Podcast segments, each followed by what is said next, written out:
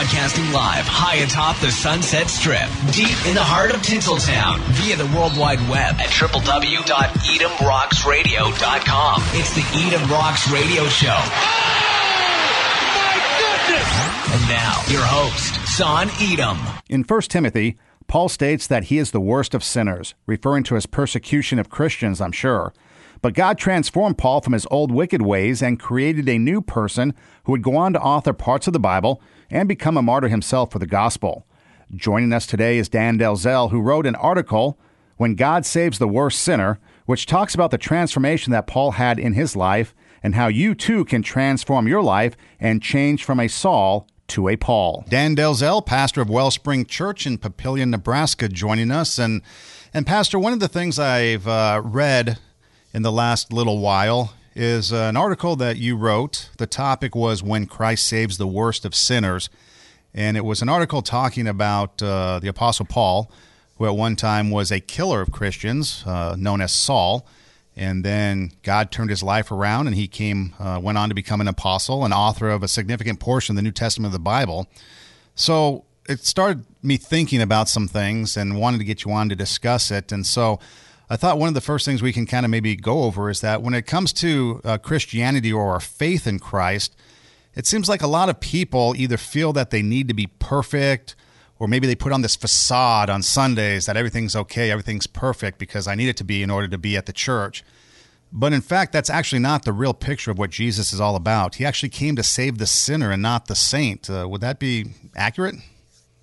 That is exactly right, Son. You know, I think of uh, our Lord's words where He said, "I've not come to call the righteous, but sinners to repentance."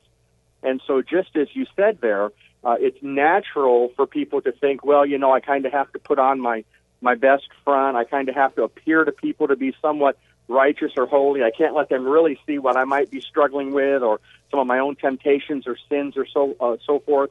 But you know, um, actually, the Lord is not asking for that at all. In fact, uh, we see throughout Scripture that, that God is never impressed by man uh, pretending to be something, by man trying to put on a show. Uh, we see that in both the Old Testament and the New Testament. What the Lord is looking for uh, in, in a person's son is sincerity, um, contrition, sorrow over one's sin, and then just a humble turning to the Lord for help, for forgiveness uh, for uh, for strength and for grace. And so when Jesus said, "I've not come to call the righteous," what he was really saying is, "I've not come to call the self-righteous. I've not come to call those who who think they've already got it all together, or who are pretending like they've got it all together, or or who are looking down on others." Which, of course, in the New Testament, you know, we see the Pharisees uh, doing that uh, quite regularly. So, yeah, I think you hit that uh, on the head. You know, when when the Lord talked about not calling the righteous, but sinners. And and I know for some people, you know, it's like, well, I don't really want to wear that label, or I don't want to think about myself as a sinner.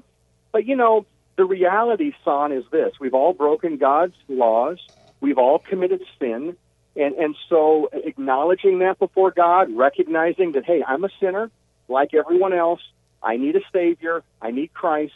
Uh, that's part of this stepping to the Lord, turning to the Lord, trusting in the Lord, and, and being forgiven of our sins.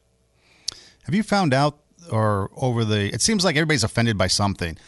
Have you come to any conclusion about people being offended by the term sin or being called a sinner? Does you know, I think at times, yes, Son. I think sometimes uh, folks seem to take offense at that. More often than not, though, I think what is offensive to uh, to almost all of us is if somebody is using that term and they're looking down on someone else because supposedly their sin is worse than um, you know than my sin, and and this is where things really get um, uh, they, they become a problem because um, the moment a person starts to look at someone else's sin as being bigger than their own, um, they're putting up a huge uh, stumbling block between their own soul and the Lord. You know, I recently, son, I said to some folks, I said, one of the ways that we can know that we're in a, in a pretty good place spiritually, hopefully, and, and there's some spiritual maturity going on and so forth, is that we can honestly say that I view my own sin in my life, even as a believer, you know, let's say, I view my own sin as being at least as bad as the sin of someone else. And what I mean by that is Not that, you know, we as believers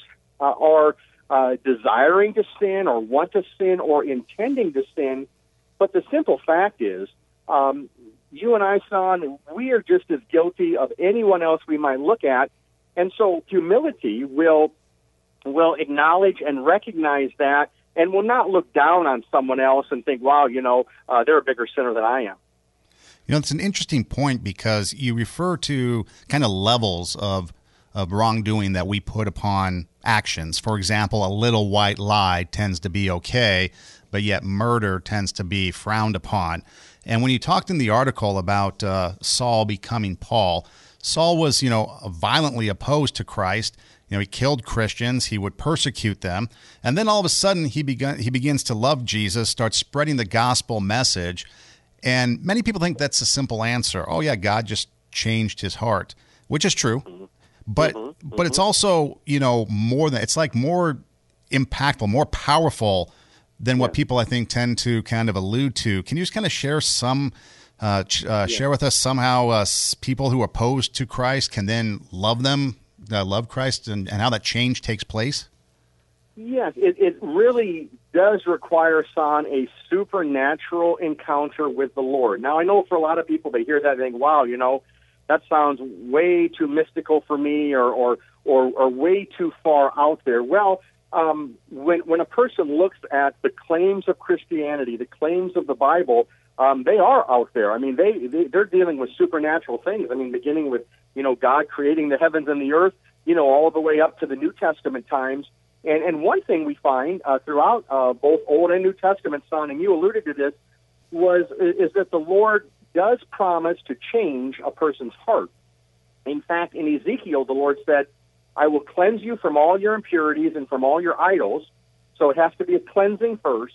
And then the Lord says, I will give you a new heart and put a new spirit in you. I will remove from you your heart of stone and give you a heart of flesh. And I will put my spirit in you to move you to follow my decrees and be careful to keep my laws. So, so what God gives to us, uh, and especially today, you know, after the pouring out of the Holy Spirit at Pentecost, we have the Holy Spirit dwelling within us. God has given us a new heart, new life in Christ. It begins when our sin is cleansed, when we are forgiven, when we trust Jesus to wash away our sin. But then the Lord comes in there immediately at conversion, and and He does give us this new spirit, these new attitudes, and and it is um, in, incredibly powerful. Now, not everybody has the same experience. What I mean by that is not everybody has the same feelings, but but in, in the Bible, everyone who is saved is forgiven. Everyone who is forgiven is justified. Everyone who is justified is redeemed.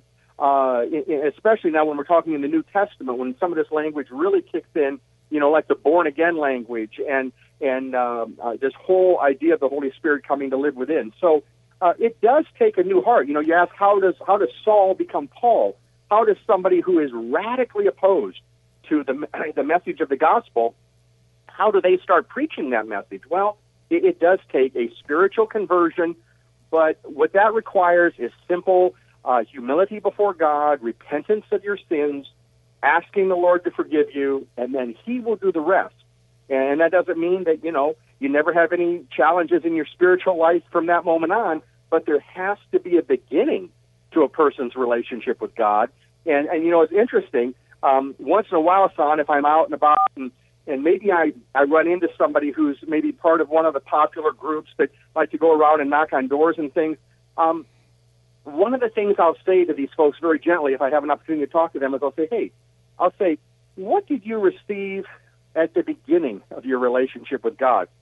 And I've yet to have one really have an answer for that, it really causes them to think they really don't seem to know what I'm talking about because in these other systems, Son, there's not this biblical teaching that you need conversion on the front end.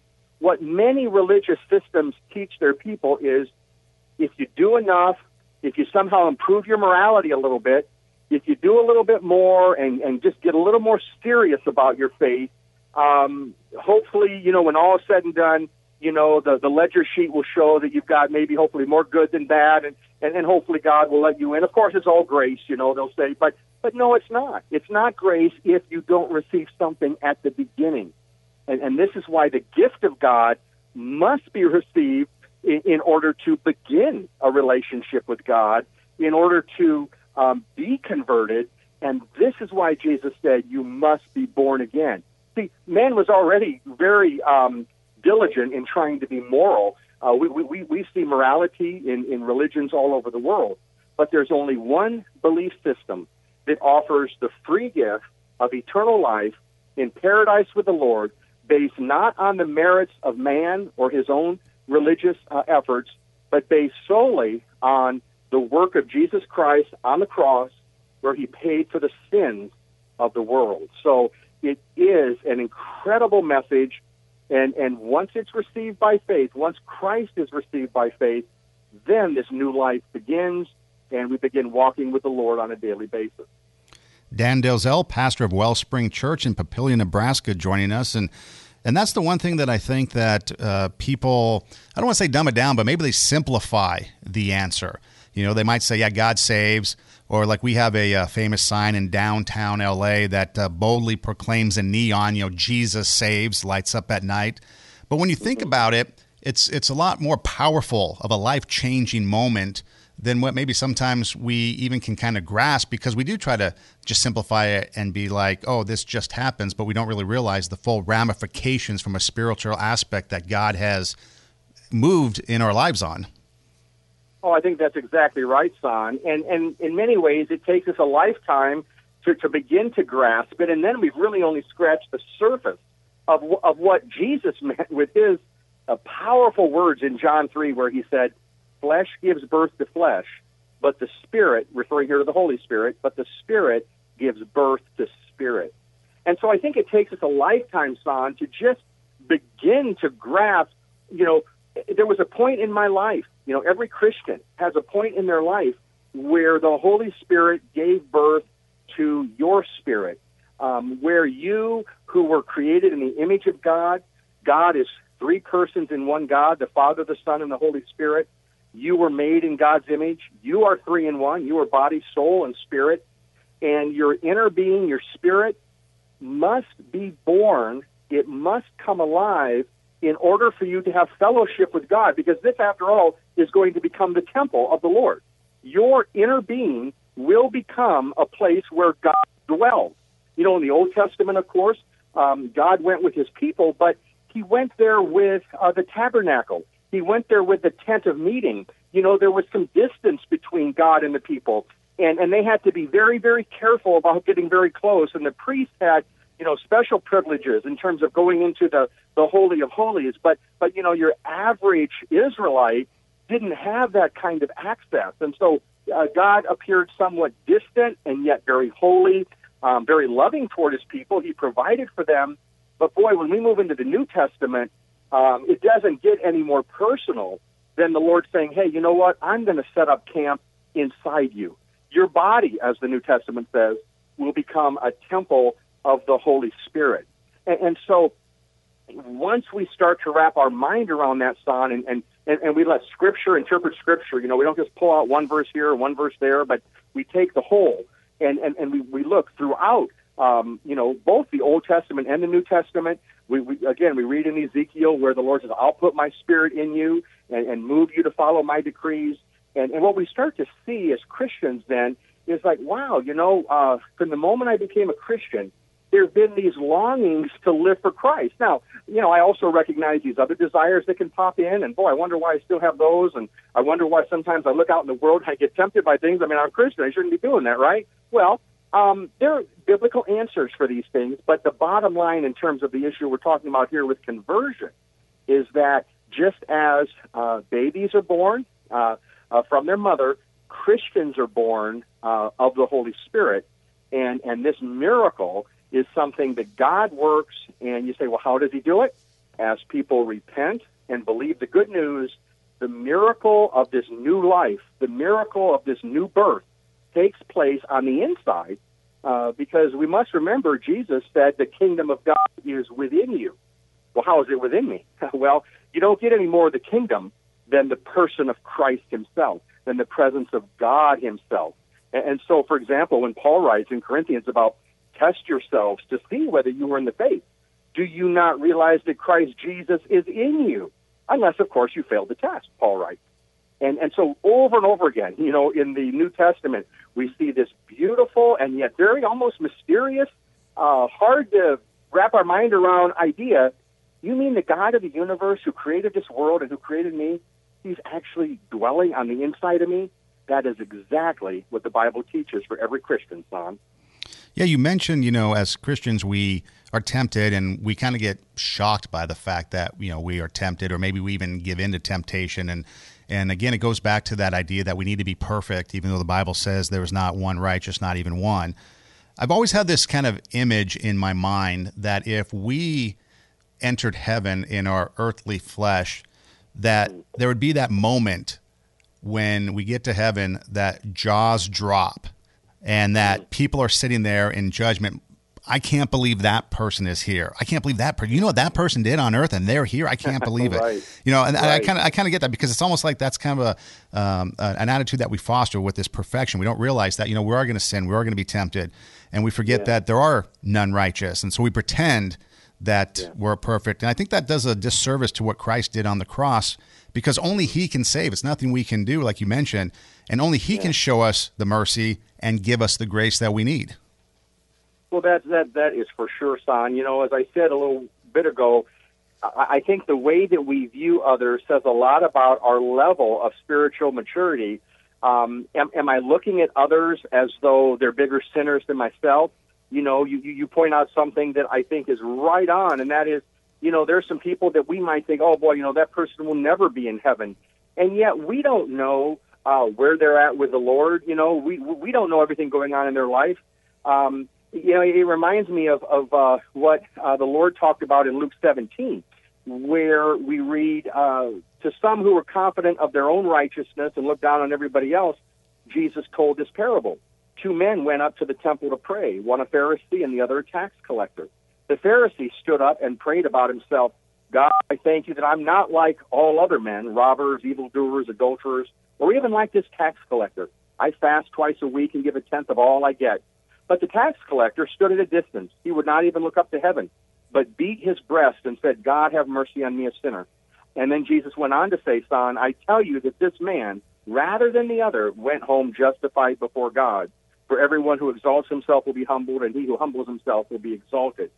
So what we see in, in this parable that Jesus told is that that Pharisee um, would, would, would be a, a person who assumes that someone like this tax collector, who of course in that day, I mean, they were despised, they were thought of, you know, I mean, these are these are just among the worst, if not the worst people. I mean, we, we think today, you know, people maybe have issues with the IRS. Well, back in that day, I mean, boy, the tax collectors were about as low as you could get in terms of uh, the way they were viewed, and yet it was this tax collector who was humble before God. Uh, he he wasn't judging the Pharisee for his own you know self righteousness. I mean, he, I suppose he could have, but but that wasn't where his heart was. It wasn't to to to come and point out the sins of others. He he merely wanted to bring his sin to the Lord.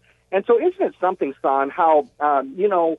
Well, there, there is this temptation, and it's a real uh, trap for people, all of us. You know, um, if, if I start to get too caught up on somebody else's sin, it might not only cause me to be filled with pride and self righteousness, but it, it might actually get in the way of me then just um, humbling myself before God. Because, you know, pride and humility, um, they do not mix. And if, and if we remember, you know, even Lucifer, you know, who was uh, one of God's created angels and given a very high calling, and yet the Bible says his heart became proud on account of his beauty.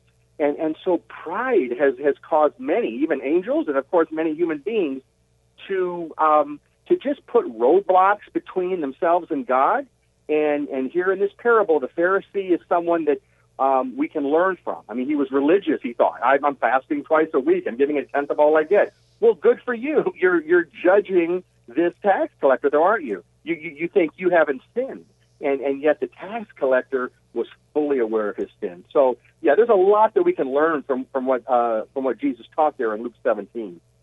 Dan Delzell, pastor of Wellspring Church in Papillion, Nebraska, joining us. He's also an author. He's written many, many books, Kindle books on Amazon, plus a lot of articles for the Christian Post. And we're talking about uh, an article that he wrote, When Christ Saves the Worst of Sinners. And in reference to 1 Timothy, when Paul talks about being the worst of sinners, relating to the fact that he would actively pursue and persecute Christians to the point of death, but in reality, for us, making it relevant today, you know, we don't have to be a killer to be the worst of sinners because the slightest amount of unrepentant sin can truly separate us from the love of God, can it?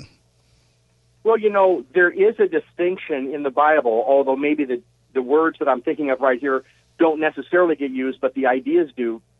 There's a distinction, son, between deliberate sin and hasty sin. Um, you know, already in the Old Testament, you know, I think in the Psalms where um, where, where we're told, you know, uh, keep your servant also from willful sins, uh, then I'll be innocent of great transgression. And, um, and and so what we think of here, son, is take for example a child in in the home. Now, um, you know, children uh, make mistakes, children commit sins, but but if, if there's something that a child is doing intentionally, and so now the parent says, hey, no, no, we can't do that again, and then they do it intentionally over and over again. This would be, of course, um, deliberate sin. This would be premeditated. Um, and and so sometimes, uh, many times, in fact, you know, this is what human beings engage in. Um, that, that they don't merely slip into a sin or fall into a sin or get tripped up maybe um, all of a sudden by a sin, but they leap into it. They strategize how to do it. They plan for it, and we're all guilty of that. You know, um, all of us in our lifetime uh, have committed both deliberate sins and hasty sins um, I, I, guess the point that I'm thinking of here, Son, though, is that um, deliberate sin is far worse to the soul. It's far worse to a person having a relationship with the Lord. Um, because deliberate sin is such a violation of, of anything that is holy, uh, anything that would claim to have a connection with God. And and uh, I'm not saying that you know hasty sin isn't serious to God because it is. Um, but again, think about a parent. You know, if your child uh, makes a mistake or does something wrong and got you know spurred into it suddenly, you know, you're not going to be happy with that. But but if it's something that they're scheming on, that goes to a deeper level of, of depravity, and we all have depravity in our soul. Uh, we all have, uh, you know, what the Bible calls a, a sinful nature. Now, that is not our heart, though, son. Our heart we get to choose every day what our heart is going to um, be involved with thinking about, uh, meditating upon. Um, we don't have to let our sinful nature um, seep into our heart. You know, I, I've used the example that in, in many ways, and if you read Paul in, in Romans especially, you know, this struggle between, uh, you know, the sinful nature and, and then and then the Spirit, the Holy Spirit within us. Um, but but I've used the example of of the uh, sinful nature being like the basement room of the soul, you know, for a believer. Once Jesus comes in, once you're born again, as we talked about a moment ago, once your body becomes a temple of the Holy Spirit, it's like you and the Lord are sitting there uh, in the living room of your home enjoying fellowship. You know, and you, you talk to the Lord and you you ask him for help on things and you, you praise him and, and you worship him and, and, and you study his word and, and, and then sometimes, you know, something seems to seep up from, from the basement and and and you're tempted to get up off the off of the couch there where you're sitting with the Lord, just enjoying Him, you know, enjoying one another. Uh, and oh, you know, Lord, um, hey, uh, I'll be right back. And so you get pulled away into something. And maybe if you're not careful, you you actually take the deliberate step of going down into the basement. It's like, okay, this thing is pulling me. This thing is, you know, drawing me. Um, it wasn't enough that I spent 30 seconds now dwelling on that thought or whatever, um, I'm going to act on it. You know, uh, I, I'm going to hold that grudge or I'm going to give in to that thing or whatever it might be. So this is a very real battle um, that every Christian experiences. Uh, the difference between a believer and an unbeliever, though, is, is, is that while both have a sinful nature, okay, according to Scripture, um, the unbeliever does not yet have the Lord sitting with them in the living room of their home. So, so they're left to deal with sin all by themselves. They're left to uh, have to somehow, you know, try to be moral uh, with all of those things in the basement that that come from our sinful nature. Meanwhile, without Christ and His blood that was shed on the cross, there's no forgiveness. There's no salvation. You're not born again. You don't have eternal life in heaven yet, you know, until and unless you repent and believe. So, so everybody faces it, um, but only the believer has the Lord with them. And, and, and I would have to say, Son, I think what, what, what happens, just I think we see this play out, is that sometimes, you know, believers even take that very damaging step of living for a little while in premeditated sin. Um, now, it won't last very long, you know, because you'll be miserable. You know, any believer who's trying to live downstairs in the basement. I mean, I'm talking about more than just, you know, 30 seconds or 60 seconds of being pulled away or just an hour of a distraction. I'm talking about, you know, where now you take a whole day or a whole week or a whole month and you just dive into sin. Yeah, well, Jesus is my Savior. Okay, something's going to give there. Something is going to give, and you it, both won't be able to continue. I mean, you know, think about King David. I mean, um, you know, when he got tempted by Bathsheba, you know, to use the New Testament analogy, it was like, well, you know, some um, some feelings, some desires from the basement room started to creep up as he looked out visually. You know, it, this is often how it, it goes. You know, it, it often begins visually. Uh, your mind begins to entertain something that is not of the Lord. Impurity then begins to roll around in the mind. And so the question is, am I going to allow that impurity to roll around for another minute or another half hour or another day? And if it does, there will be absolutely no fellowship with the Lord during that time. Now, what am I saying? Am I saying the Lord has left you? I'm not saying that. Am I saying, well, you know, that just proves you're not a Christian? No, I'm not even saying that. What I'm saying is, if you are a believer, and if your body is a temple of the Holy Spirit, you will be as miserable as miserable can be until you repent of that thing. Say, Lord, please help me. Lord, please even come down here and get me out of the basement. You know, I mean, I, I'm so I, I made such a mess of this, Lord. I, don't even. I'm like torn now. I'm even almost double-minded on this thing. You know. So as long as a person will call on the Lord, and, and then the only thing that, that remains is how long do we live in misery? You know, am I gonna am I gonna seek to do this thing for an hour? Am I gonna seek to do this thing for a day? Am I gonna seek to do this thing for a week? And, but something will give, and uh, you, you will not, as a, as a as a believer in Jesus Christ, be able to live that way um, and and have any measure of contentment. And then, of course, this is where the Bible then kicks in and says, well, what about the person who is living that way? And they don't seem to have a problem with it. Well, you know, the Bible says, do not be mocked. Um, a man reaps what he sows. Um, the one who sows to please the sinful nature, from that nature will reap destruction. The one who sows to please the Spirit, from the Spirit will reap eternal life. In other words, um, at some point it becomes pretty obvious, regardless of your profession. You know what I mean? Regardless of what you are professing to believe or not believe, it becomes pretty obvious that either you're a believer or you're not. Be- because if you are continually, deliberately giving into sin, I mean, Hebrews, what does it say? if we deliberately keep on sinning after we receive the knowledge of the truth, no sacrifice for sins is left, but only a fearful expectation of judgment and of raging fire that will consume the enemies of God. And so I know a lot of people now at that point, know, they want to get into the, to the debate, um, and I've entertained it over the years too, but they want to get into the debate, well, then can a believer lose their salvation or not? Here's what I would say. There's tremendous comfort and assurance for the believer that you are not going to lose your salvation. At the same time, there are incredible warnings directed at the one living in deliberate sin.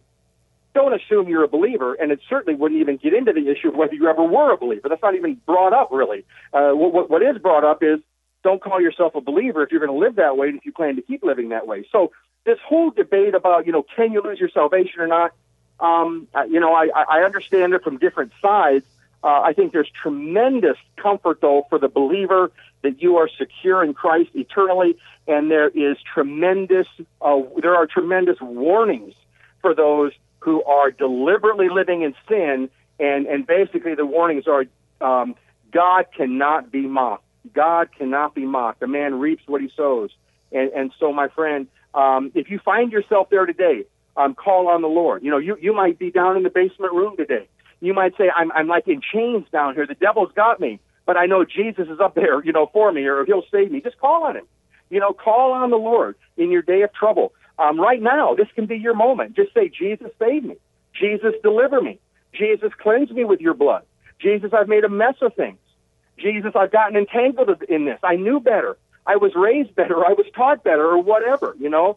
So praise God for His mercy, even when we make a mess of things, and, and God loves us. And then, if like the tax collector song, will say, Lord, have mercy on me. Um, there is plenty of mercy. There's plenty of mercy for those who will call on the name of the Lord. I like that comparison with the deliberate, intentional sin versus kind of the hasty sin, because in the article, and we're talking with Dan Delzell, he's the pastor of Wellspring Church in Papillion, Nebraska. Also wrote an article that we're talking about, which is when Christ saves the worst of sinners, talking about Paul in First Timothy when he talks about being the worst of sinners, killing Christians, and then becoming a Christian and an apostle and an author of parts of the Bible. But when you make that comparison with Saul versus Paul, there's a dramatic transformation. Saul was living deliberate in deliberate sin, killing and persecuting Christians. I'm sure yeah. Paul still dealt with the hasty sin and things like that. So, like yeah. you mentioned, there's not yeah. going to be a perfect uh, no. transformation. No. There's going to be, but it's dramatic enough of a transformation where you can mm-hmm. become completely opposite from the character that you were to the That's character right. that you're becoming. But you are the same person, and people need to realize that that you can do away. Because I, I get conversations sometimes where people are like, well, I'm so bad, I can't do this, or I've done this. How can I live uh, a Christian life, or how can I, how can God love me because I've done all these horrible things?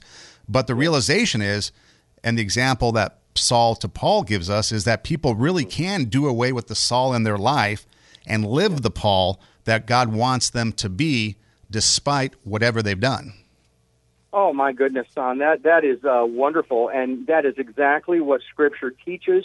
You know, I believe Satan has been very crafty at trying to convince, you know, to convince us, and especially as Christians, that in in uh, an area of our life, say, where maybe we're struggling, or maybe we, we've had a sin that has um, been defeating us. Let's say we've been giving into. Um, you know, Satan is very good at trying to convince a believer. You know, you're never going to be able to change. That thing's always going to defeat you and and uh, and so it can it can overwhelm a person, especially if um, they've not really uh, experienced really any victory over that.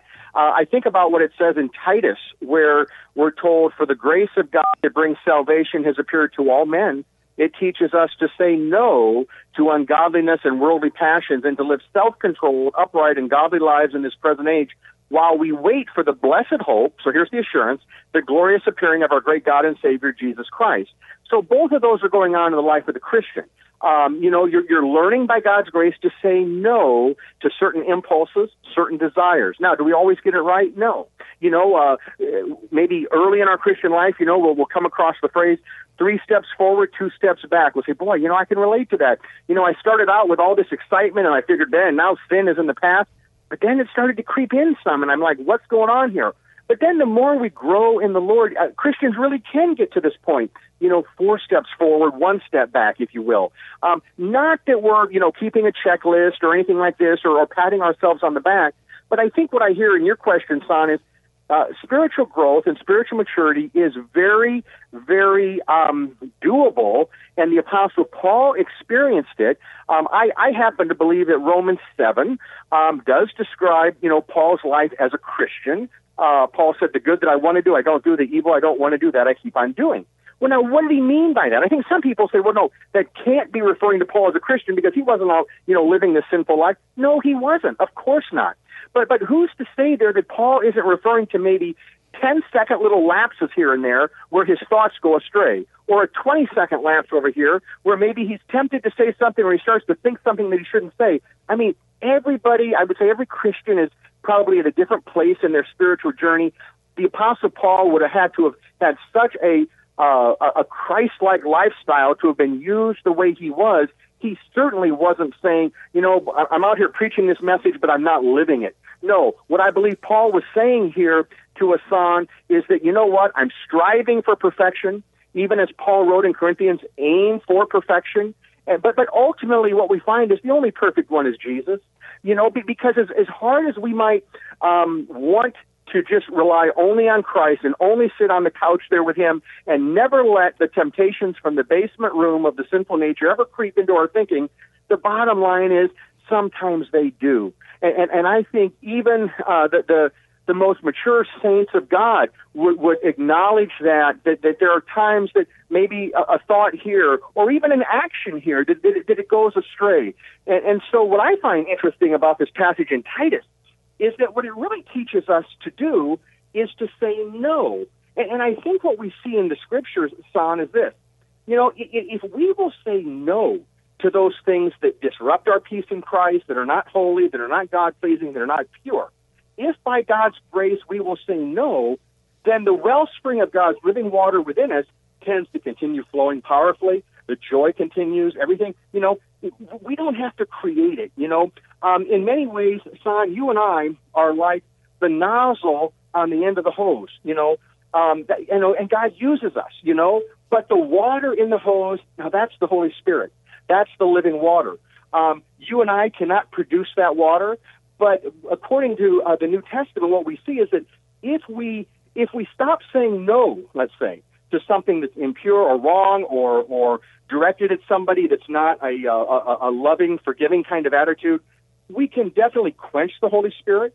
The Bible says we can grieve the Holy Spirit, and then what is the effect of that? Well, the water, as it were, coming out of the nozzle to water the plant, meaning the seed of God's word, uh, the ministry that we're trying to carry out. Maybe it's the ministry in our family, you know, the ministry to our spouse, the ministry to our kids, or or just to go into the workplace and have a peaceful, loving, patient kind of attitude in the Lord. I mean, that requires some real uh, water from the Lord because we don't have it. We're not capable of that. We hit a limit, and I mean, heck, we're in there in the flesh. You know, we're in there with our own comments, our own words, our own thoughts, we desperately need the living water of the Holy Spirit. And so, in, in order to receive that every day in its fullness, then of course our goal, as as is written here in, in Titus, is to say no to ungodliness and worldly passions, and and this is, and then to live self-controlled, upright, and godly lives. This, of course, is the process. You know, this is you know what it means to live the Christian life. Uh, and, and if Satan can't get us to just dive into sin, then Son, I believe he'll try to get us to be so introspective. Well, I wasn't perfect enough here, or I wasn't perfect enough there. And I think many times the Lord might just say to why do you keep looking at yourself? I mean, why is it all about you and your perfection? How about me? How about my perfection? How about my presence in you? How about what I've done for you? How about if we spend our focus on that? And, and I think, Son, we can be tempted many times, if not to celebrate our successes and then go off into pride, to so focus on our failures which really is a, a subtle form of pride, isn't it? Because that still is about me. Oh, I knew I couldn't do it. I'm so bad, you know. And so both of those, if we fall off on either side, uh, it can interrupt the flow of God's living water. And so we, we start to see no wonder the Bible says, fix your thoughts on Jesus, you know, the author and perfecter of our faith. You know, he alone is the King of Kings. And and so, my friend, today, whether you're dealing with you know, maybe even deliberate sin or hasty sin or or maybe a thought like Son mentioned that, oh well, how could God ever forgive me or my sin is too great? And let me tell you something, my friend. The blood of Jesus can absolutely wash away whatever you've done. Um, what God is looking to you today to bring to Him is humility, repentance, faith, and He'll He'll provide them. Um, just just come close to the Lord, come near to God, and He'll come near to you. Yeah, like you know, when you mentioned the basement, how these things seep up from the basement, it's like we have to be careful because the basement could ultimately become our dungeon. Because the Bible says, you know, Satan, and I, I would be interested to see how God would write this in today's language, but he writes, Satan is roaming like a lion, seeking whom he may devour. And it also goes on to talk about, you know, we're wrestling against, or not against flesh and blood, but against principalities and powers, which I think sometimes people kind of don't really understand spiritual warfare. But, you know, I think in Bible times, probably the lion and the devouring is probably one of the most, you know, dramatic pictures that words could paint probably for that time. And yeah. you know, people sometimes they don't like to believe it or they deny that Satan is real and they really don't understand it, but we really do have to take guard because Satan really is out there trying to destroy us. Well, he is, son. And, you know, I know that there are people in our day who will laugh off this idea of, of the devil and of Satan and so forth but um, he is definitely real. You know, you quoted, I believe, uh, Ephesians 6, you know, uh, our struggle is not against flesh and blood, but against the rulers, against the authorities, against the powers of this dark world, and against the spiritual forces of evil in the heavenly realms. And so when Jesus would, would go around during his earthly ministry and the apostles would go around, you know, we often um, find them casting out demons. You know, just as we've talked here today about the Holy Spirit coming to live within a believer. You know, Christ living inside the, the believer. So also in New Testament times, as today, um, there are some people who have demons on the inside of them. This is what we mean demon possession. Now, this is an area that none of us know a whole lot about, um, and, and probably it's better that we don't. Uh, what I mean by that is it, it is it is such a powerful evil reality that, you know, if it wasn't for the Lord, we would be um, literally devoured by this, this roaring lion and his demons. You know, um, sometimes if I'm uh, maybe working with, uh, with youth or even adults, you know, I, I've asked the question, um, well, is the devil everywhere? And, you know, some people haven't really thought about it. Say, yeah, yeah, the devil's everywhere. And then what we talk about is this time, we say, well, no, actually, the devil is one fallen angel. Angels can only be in one place at one time. They're not omnipresent. You know, they can only be in one place at one time.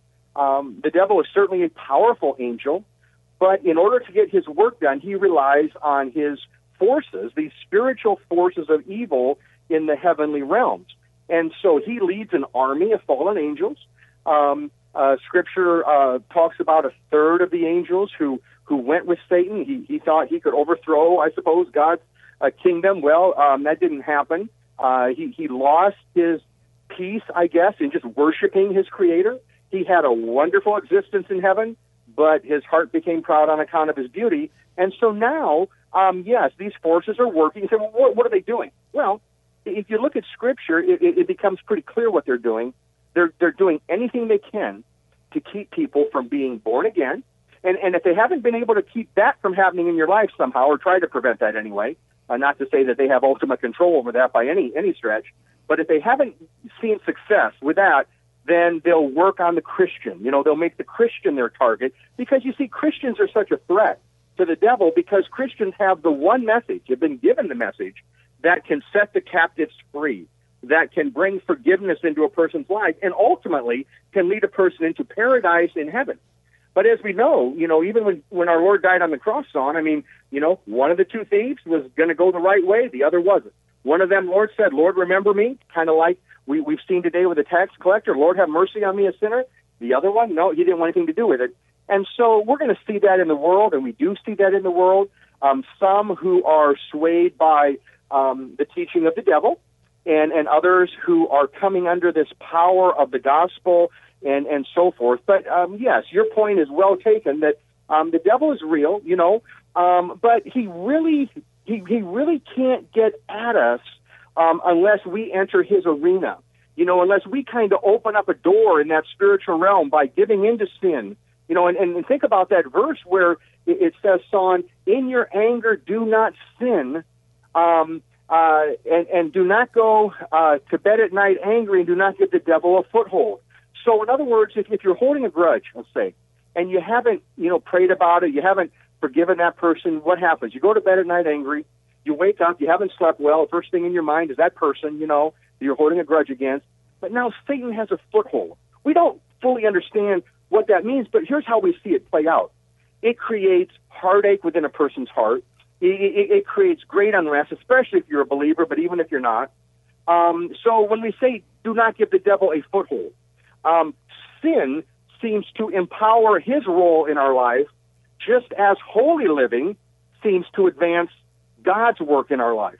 God is the ultimate author of, of anything holy in our life, and if we will continue by His grace to say no, uh, or as, to whatever extent we do that, I, I believe what we see in Christian experience and Christian history is that Christians then live a spirit filled life by and large.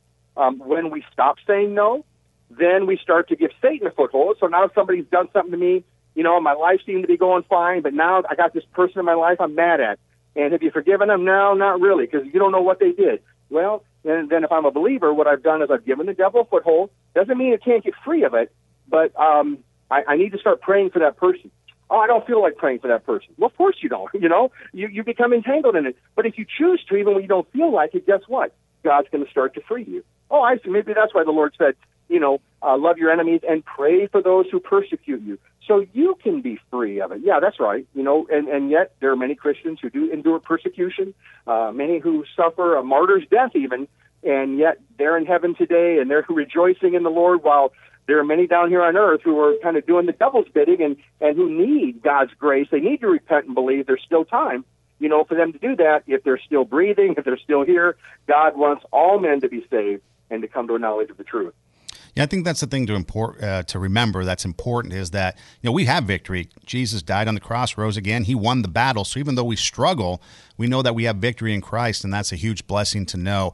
We've been talking about it, uh, you know, over the course of the discussion, and you've mentioned it in several different places. But you know, for those that might be a little overwhelmed with maybe with some of the information, maybe they're not so much in the know, maybe we've just forgotten. Yeah. Can you again yeah. just kind of share with us, kind of in a in a, in a capsule nutshell?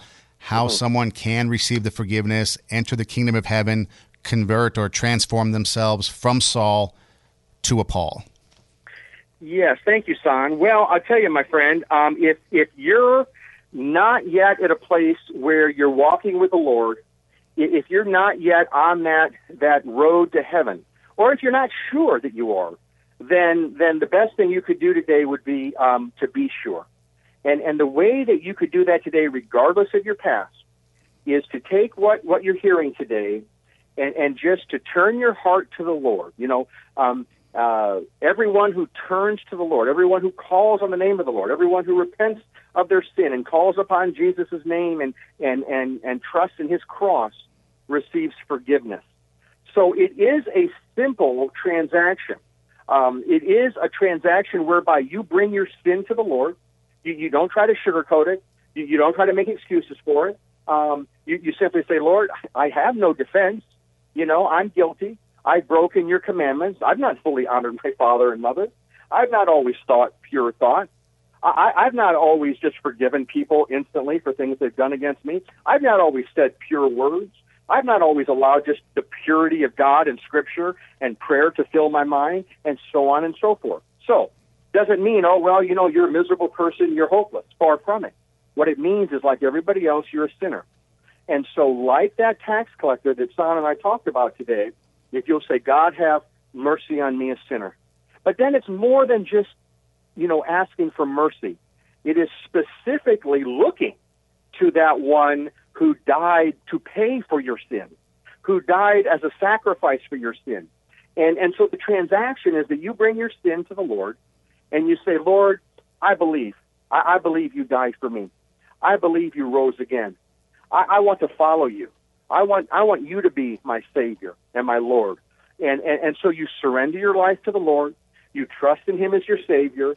Um, granted, you, you don't know much about it yet, but the one thing you do know is that Jesus died for you, that He He paid for your sins, and that you want that now. You want that. You know you need it, and so you, you humbly say to the Lord, Lord, please forgive me. And I'll tell you what, that's what God is doing all over the world today. There are people coming into the kingdom of God today.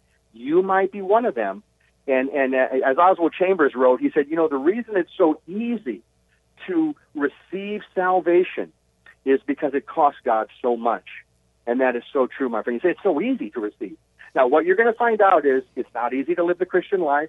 It's not always easy to do the right thing. It's not easy to take up your cross and follow the Lord. It's not easy to do things when maybe family members or friends or coworkers are not in that flow that you're in. That's not going to be easy. So, you know, just know going into this, there will be hurdles, there will be challenges, but the Lord, remember where He's at, He'll be inside of you. So, um, you know, your body will become His temple um, through faith, not through your works, not through your religious rituals, not through, as the Pharisees, uh, you know, said in that passage we read there, um, not not through, you know, tithing or giving a tenth of all I've got. You know, those things are not how a person becomes a Christian.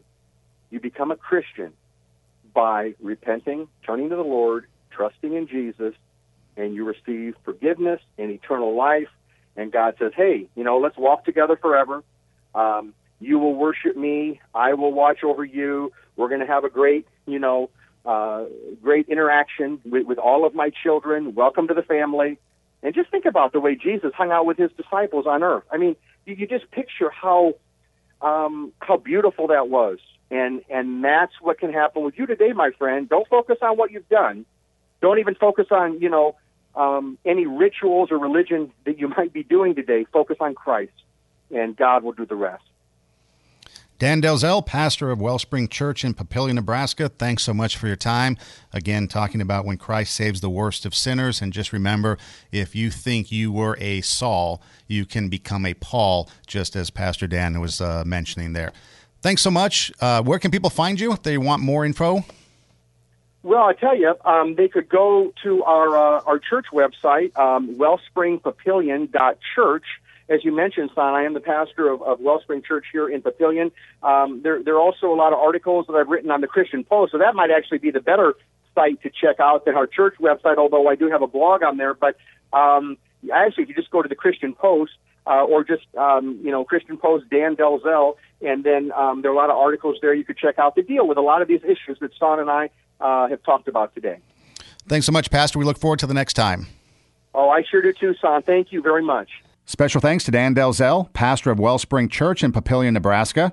And that's going to do it today for the show. Hey, thanks for listening, and do tell a friend. You can check out the podcast at edomrocksradio.podbean.com. Until next time, God bless.